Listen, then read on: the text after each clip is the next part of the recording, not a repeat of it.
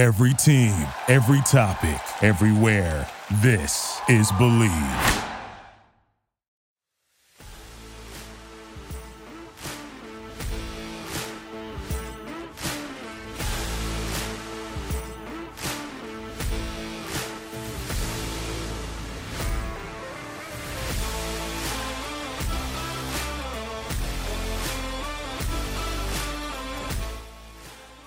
Everybody, welcome into Believe in Florida Gators. I'm your host, Zach Goodall. Uh, go ahead and throw me a follow on Twitter now. I'm sure I'm going to plug it a lot more along the way, but I'll get it out of the way right now. It's at Zach underscore Goodall.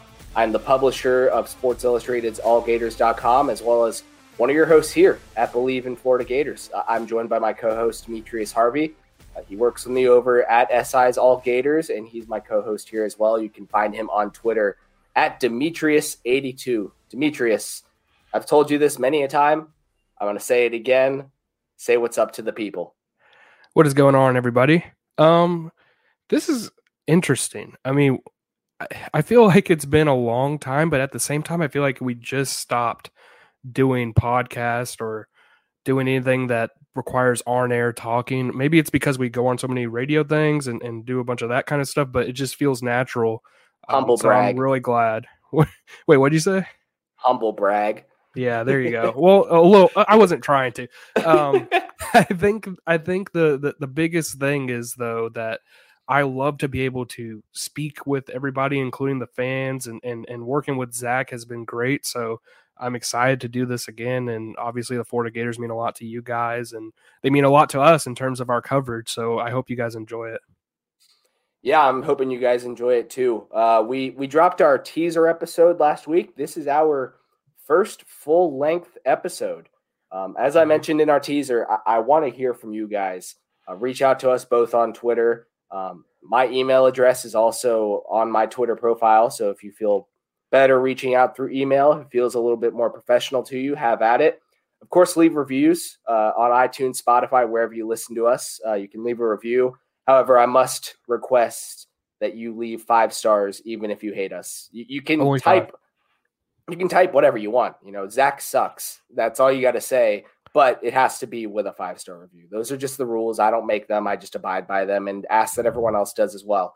Um, but no matter what, let us know what you think, what you want to hear, what we can do differently, what we do well. We want to make this your go to podcast. And we can't really be your go to podcast unless we're doing what the people want. So let us know. Uh, that being said, we are recording this on Friday afternoon, early evening, April 8th. Uh, it's going to be going up on Saturday, but we wanted to record in the immediate wake of uh, a domino falling as Florida's offseason lingers on. Uh, if you've listened to Billy Napier speak, the, the Gators plan on being aggressive in the portal this offseason because they just don't have a good roster. You know, Billy's not going to say that, but they uh, but they don't.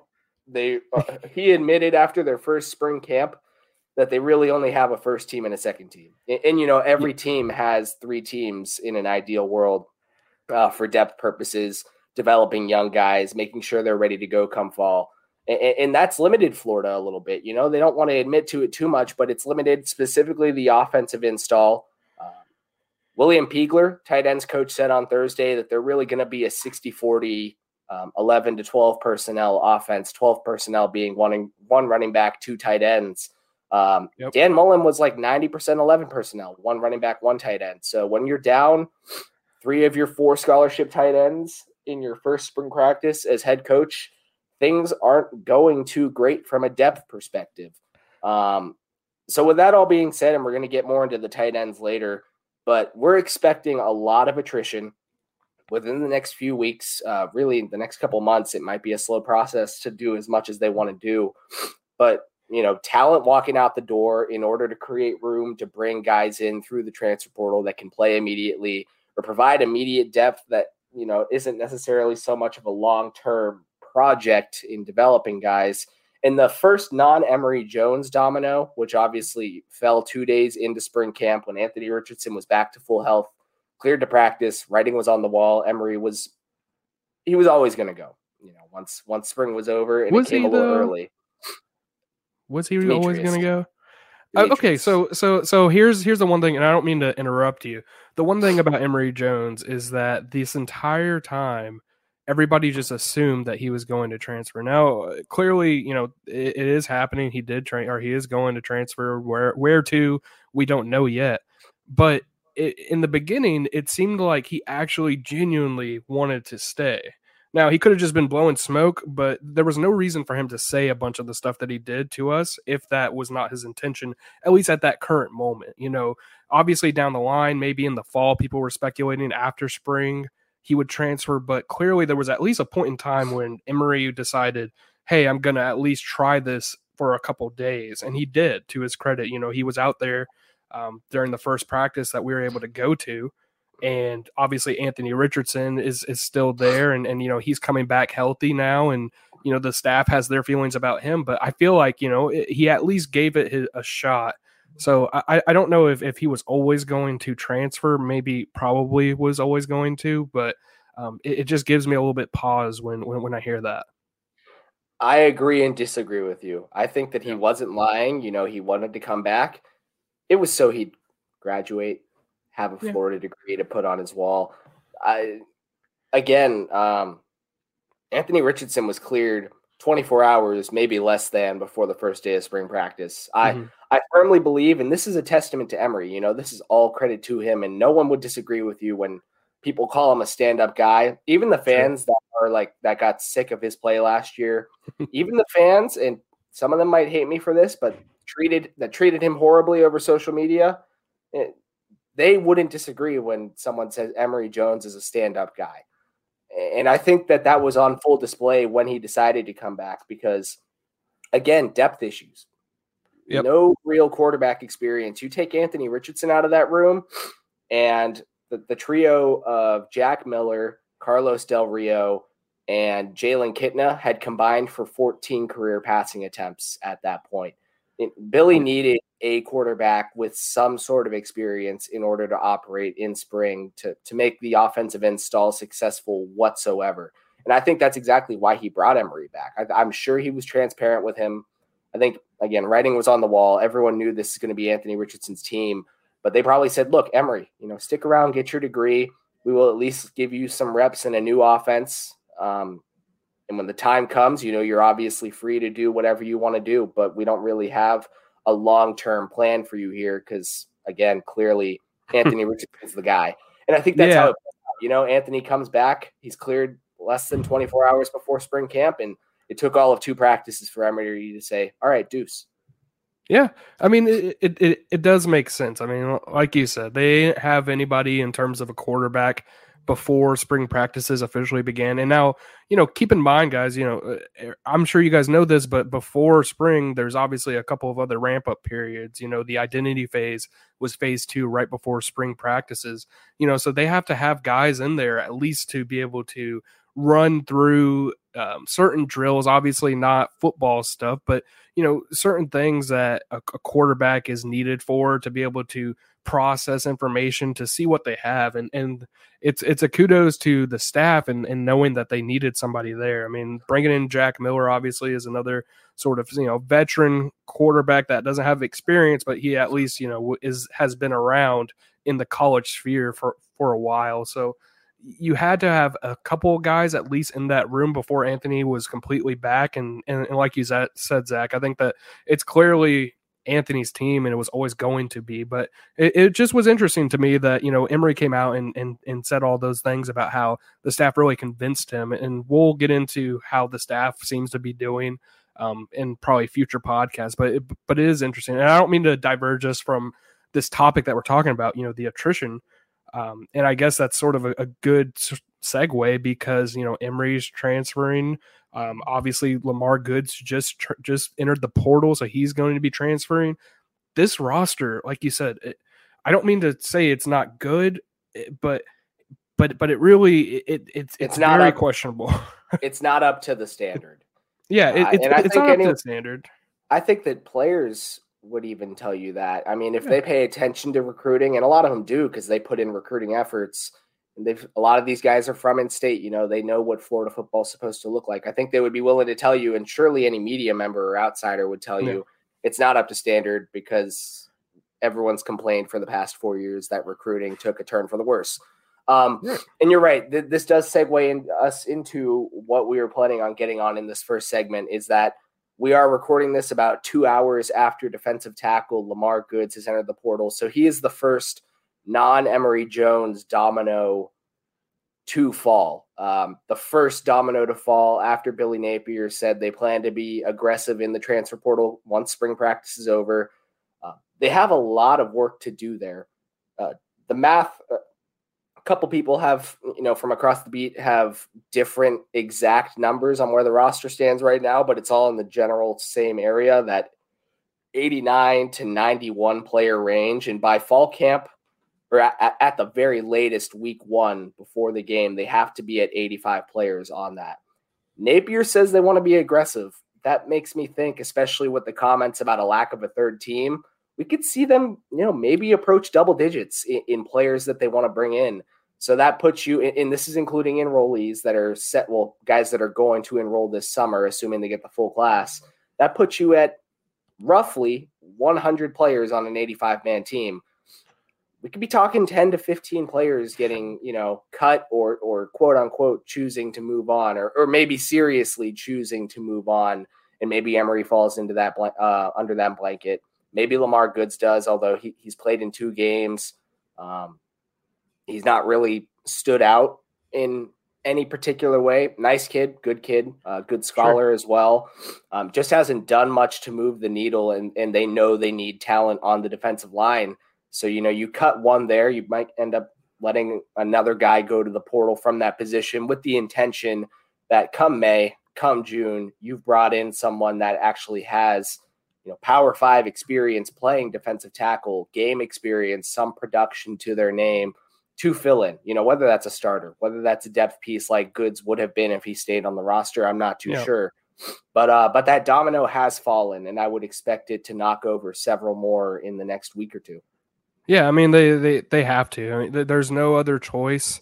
Um, this roster was built in a manner of, hey, we're going to bring in all these transfers, and then they're going to graduate, and then we're going to try to fill out the roster with some recruits, but the recruits aren't going to be, you know, those top tier guys because they they that last staff just really did not care about recruiting, and we're starting to see the the ramifications of that even in just this first year under Billy Napier.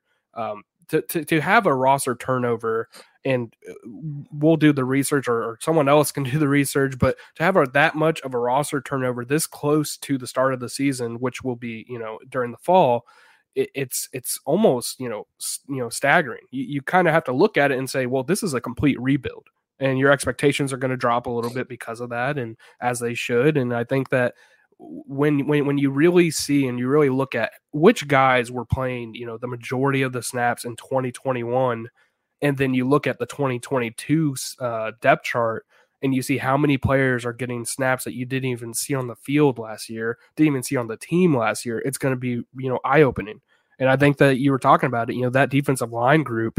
You already have a couple guys even going over to the tight end group because they, they you know, they're they're then at that position too, you know, Dante Zanders is going back over there for a little bit. Um, you have Griffin McDowell who has switched back and forth between I think offensive line then defensive line now tight end. Uh, it, it's just it's just a mess right now, and they're trying to figure that out. They're trying to navigate their way through it. Um, I think that if you want to look at it from a positive perspective, though, you have a, a staff and a roster that is bought in and you have the ability to give these guys opportunities. You know, Billy Napier said that, you know, instead of looking at this as a, you know, complete negative, at least you have guys that haven't been able to get on the field before getting these valuable reps. I think that spring is probably one of the most important, you know, sessions for any any college player, but especially for a young roster like this. So to be able to have these guys able to just get in there and play, it's going to be great, you know. Um, but but yeah, they're they're, they're going to bring in at least. Maybe 10 transfers. I mean, it sounds crazy, but it, it, you, you could see it. You could see how that thought process would go. They have to add, you know, maybe a, a receiver. They have to add a couple of defensive linemen. They have to add a couple of tight ends. They have to probably add maybe a defensive back. It, it's it's going to be interesting to see what they do um, moving forward. But yeah, clearly this is going to be a different roster than last year. Yeah, and I think it also helps that you have a coach who's willing to keep it real. And granted, we're five months in. I don't know if Billy's eventually going to start, you know, hyping the team up to get people excited and maybe not fully mean it. But right now, every time he steps on the mic, I feel like he's not BSing. I feel like he's telling the truth. How many coaches are? Are you allowed to do that? Yeah, right. It's unprecedented. um, but he again, how many coaches are going to get on a mic and tell you, "Yeah, our roster is in bad shape. We have two teams. We don't have three. We are going to destroy that transfer portal to get as many talented players." Yeah. He gets it. He know he sees what this issue was and what it has done to the state of the roster and he's he seems to be anticipating uh, yeah. planning on planning on fixing it. So so let's see where this goes in the next couple of weeks. But again, the first non Emory Jones domino to fall is defensive tackle Lamar Goods. He's got three years of eligibility left. He had, I think, 11 offers coming out of high school, some pretty solid SEC ones. He'll probably land on his feet somewhere, maybe in the group of five, and try and work his way up from there. Um, keeping it on a position that is struggling with depth, as we've now talked about a couple times already, but now we can go a little bit more, for lack of a better word, in depth on it, uh, is the tight end position. Um, that's been the. T- I've written this a few different ways. If the talk of Florida's offseason wasn't the transition of coaching staffs and culture, it would be the quarterback room, right? With Anthony Richardson, everyone being so hype about him. Well, if the talk of Florida's offseason wasn't the coaching staff and it wasn't Anthony Richardson, it would be the tight end room. Uh, this staff, again, it, they're going to go 60 40, roughly 11 to 12 personnel. Massive, massive change from Dan Mullen, who was 90 plus percent 11 personnel in his offenses at all times through receivers, one running back, one tight end, pretty much always exclusively. And Keon Zipper is their only scholarship tight end healthy right now. Uh, Jonathan Odom and Nick Elksnis, um, redshirt sophomore and redshirt freshman respectively. Elksnis, personally, I thought he, I think he's in line for a big role in this offense due to his skill set. Um, both have shoulder injuries, done for the spring. They'll be back by fall. At least that's the expectation. So um, nothing too long term of a concern there for either of them. Gage Wilcox, he enrolled alongside Elksnis last year, redshirt freshman, had a um, had an unspecified career-ending injury in camp, according to Billy Napier. So he's a guy that when you look towards operating, uh, going towards the portal, he's another person you likely will be able to remove from that scholarship list. But looking at it in the short term, uh, Dante Zanders, Griffin McDowell, Noah Keeter, a walk-on linebacker, uh, a long snapper, which I would assume to be Rocco Underwood because he played the position in high school, although that is right. not confirmed, are catching passes at the tight end position as this offense tries to install a 40% 12 personnel scheme. That's just. Yeah. it's not good. Yeah. It, it, it, it, it's yeah. not good. It's not ideal. It's it's all the negative words that you might want to say or or you know let out when you're thinking about this roster in terms of the tight end position um, it's kind of crazy if, when you think about it. You know, they went from Kyle Pitts, probably the best tight end we've seen in in mm-hmm. years, and and he's going to be incredible. He already had you know a great rookie season in the NFL, but you go from him and you know Kemore Gamble, who it was a you know reliable player, you know nothing crazy obviously, but somebody you could count on. Keon Zipper is still there, and then now, but now you're here where it's Keon Zipper and then just everybody. I mean, I could probably go out there and you know catch a couple passes right now, but yeah. but but but seriously, like it, it's it, it's tough because they are wanting to be this run heavy team, and yet they can't really you know do that to the best of their ability when they have guys who have never played the position or very rarely have played the position and definitely not in college and so when you look at that, you think, well, are they going to have to change up their scheme? And I don't think so. That's not how Billy Napier appears to want to operate. I don't think that that's how he should operate. I think that they have a very good idea of their identity, and I think that that's what they're going to stick with. But it really does beg the question, you know, how many tight ends are they going to bring in? Because they're going to, they have to. Um, they they really have no other choice. And how effective is this running game going to be in year one? I think that the tight end position can be valuable from a number of reasons. You know, you you have guys that can, you know, catch passes in the red zone, obviously. You have guys that are really good blockers like Zipper is. And um, I think that moving forward, we're going to really see, you know, how this actually unfolds, especially, you know, as we get closer to the spring game. I think that we're going to have a real good feel about, you know, how is this offense actually going to be run? And I think that with Napier in charge, with, you know, all of their various coaches, uh, this this staff has just seemed uh, very in tune and, and, you know, on the same exact wavelength. I think that it's going to work out, but for now, it it looks tough. I personally think they bring in one tight end through the portal, and that might yeah. sound concerning, but uh, but but everyone do keep in mind they signed three tight ends mm-hmm. um, in the 2022 class, all with very different skill sets. Uh, Tony Livingston was signed or committed to the last staff with the idea that he would try and develop into an offensive tackle. that is not going to happen. Also, a terrible scout job by the last staff that was absurd. Um, it made no sense. But he has tight end experience. real, real quick, I just want to say that we, we we talked to Livingston last year when all this was going down, and the guy straight up said, "You know, I've never played offensive line." he didn't look like an offensive lineman. It, it, it, just made no sense. And you know, carry on, Zach. But I, I just wanted to say that it just made zero sense to try to bring this kid in at a position that he's never played at a Power Five school like Florida you know, the last staff's misdoing should be water under the bridge by now, but you know, we we maintain the right to make fun of them for for things they did, and that was uh that was later in the in the process, uh, later in the tenure for Dan Mullen. Uh, there were some things pointing downward by that point already, but man, that was that that was one that stood out where it's like, okay, this ship is starting to sink a little bit. I don't know what they're thinking here. He is not a tight end. But anyway, he is, or I'm sorry, he is not an offensive tackle. Um, but he is going to come to Florida as kind of a jumbo tight end, really good athlete. I think we see that most when he's playing basketball. Um, but he looks good. He's gotten a lot thinner than when we saw him. I think he's going to be able to do a mix of things for them. I think that's their goal is to make him a versatile piece. You've got a Hayden Hansen, uh, former quarterback, all of six six. Um, says he's over 260. I could see it 250 to 260, and, he holds it well because I've met him before. Uh, but very raw, someone you're going to have to develop over time. Uh, he might be better off starting as a blocker just with his size and, seeing where he can take his route tree and going from there.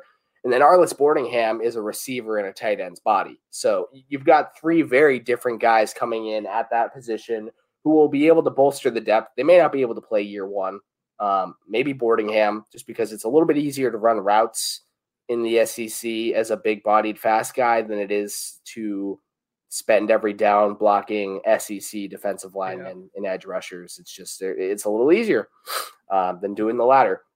But one way or another, I think maybe one of those guys gets some playing time as the year goes on. But with that, once Elksnis and Odom are healthy, you then are at six tight ends on your roster. Do do they want seven? Maybe. I, I could see that's what they were aiming for before with Wilcox being here.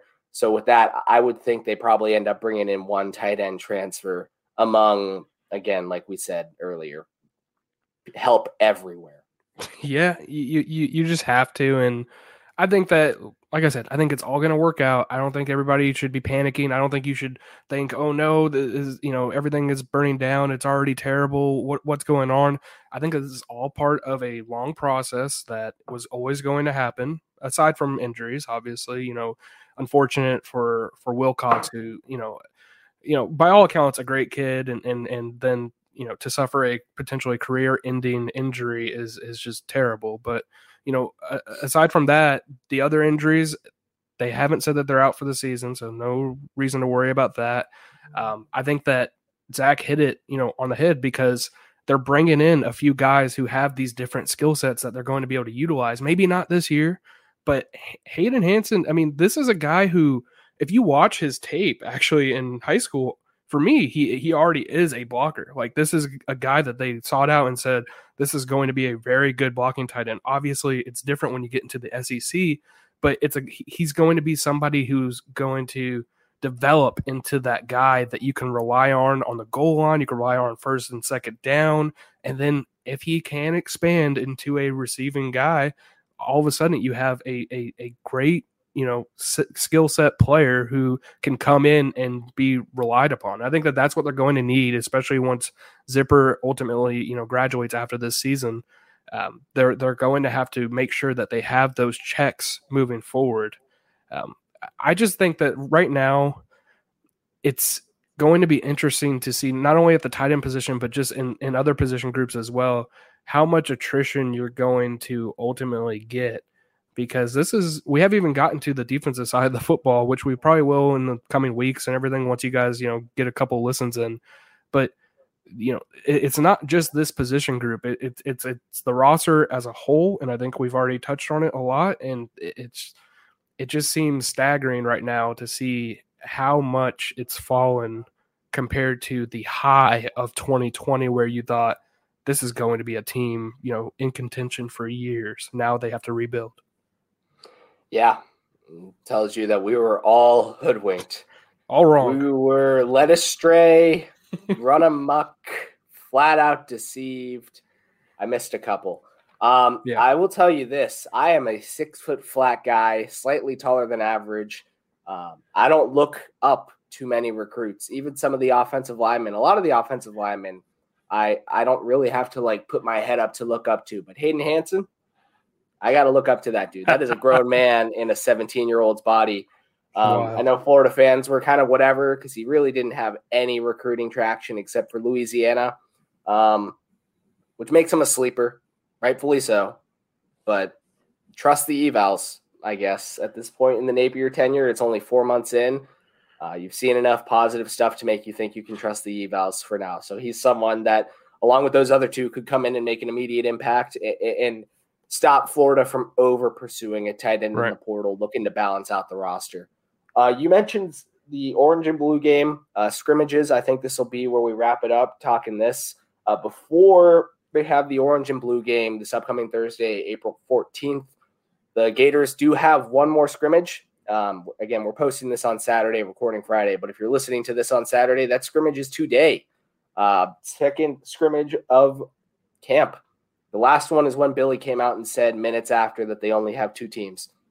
So, with that being said, Demetrius, Mhm. say you are Billy Napier right now, based on what you're aware of from you know what he said, what we've heard from the first spring scrimmage, understanding their limits at this time.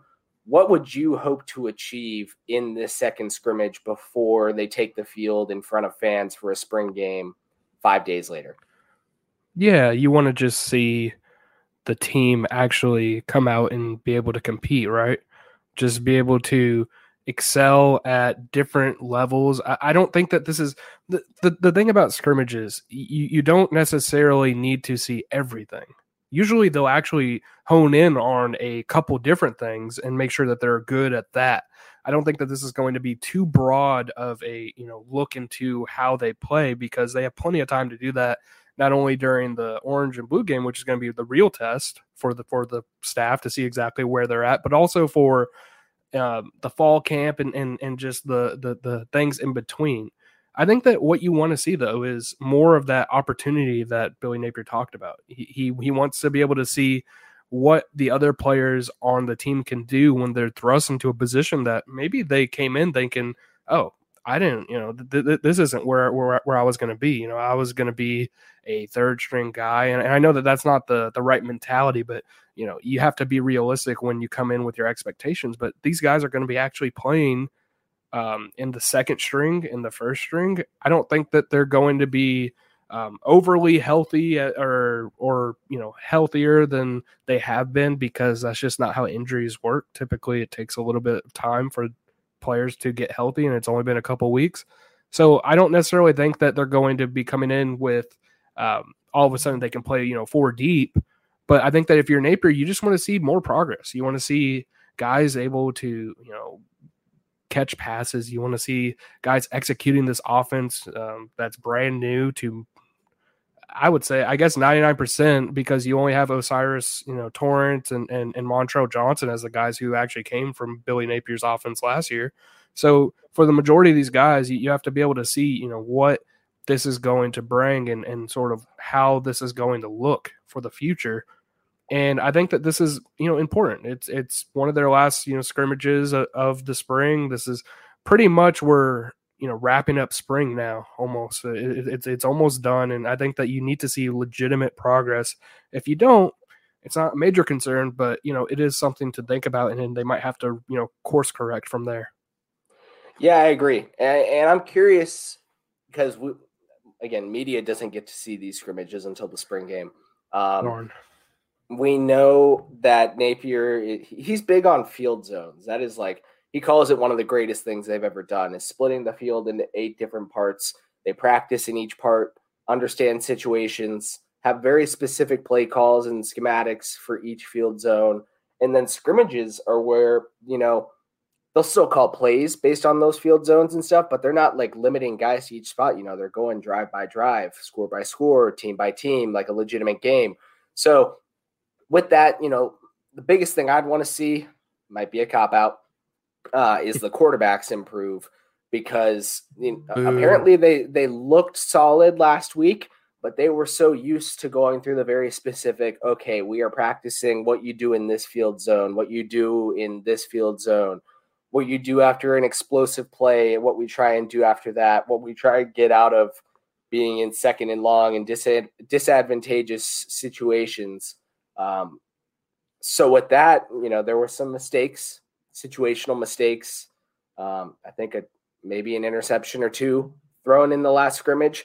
You want to see the quarterbacks handle random situations being thrown at them as they go rather than sitting back, working on reps and going through the details of each one. You want to see them be a bit more sharper, quicker, processing things better, limiting mistakes. And we'll find out. I mean, Napier is honest. Um, at least he was with us after the first scrimmage. Like, hey, the quarterbacks did this and this well, but this and this not well. You want to hear the terms. They were sharper, they were quicker to process, they handled situations well. Come out of Napier's mouth on Saturday afternoon.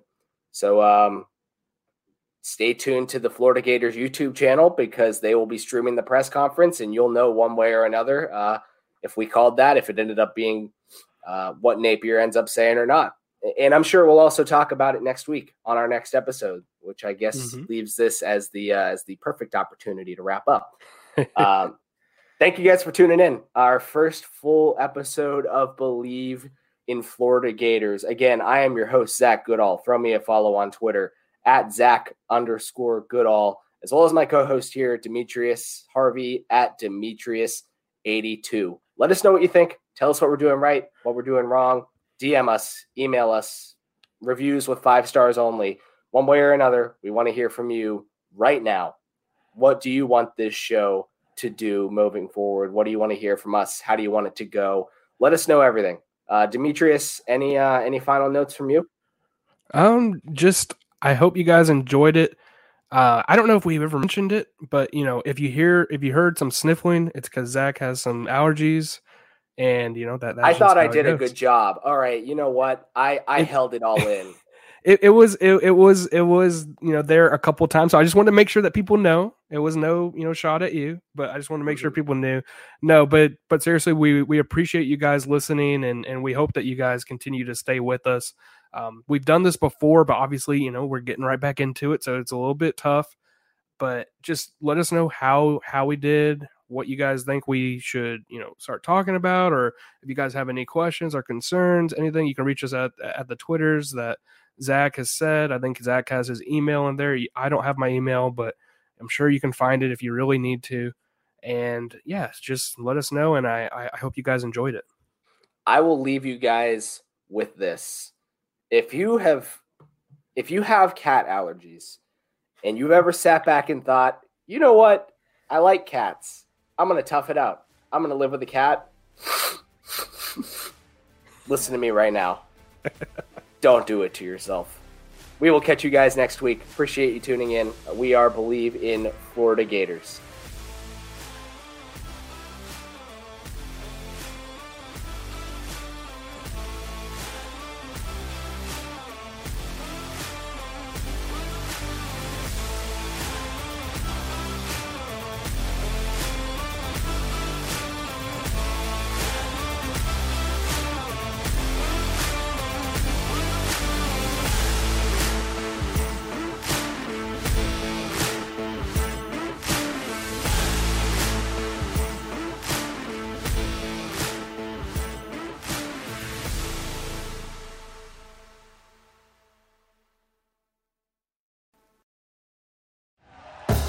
Thank you for listening to Bleav. You can show support to your host by subscribing to the show and giving us a five star rating on your preferred platform. Check us out at Bleav.com and search for B L E A V on YouTube.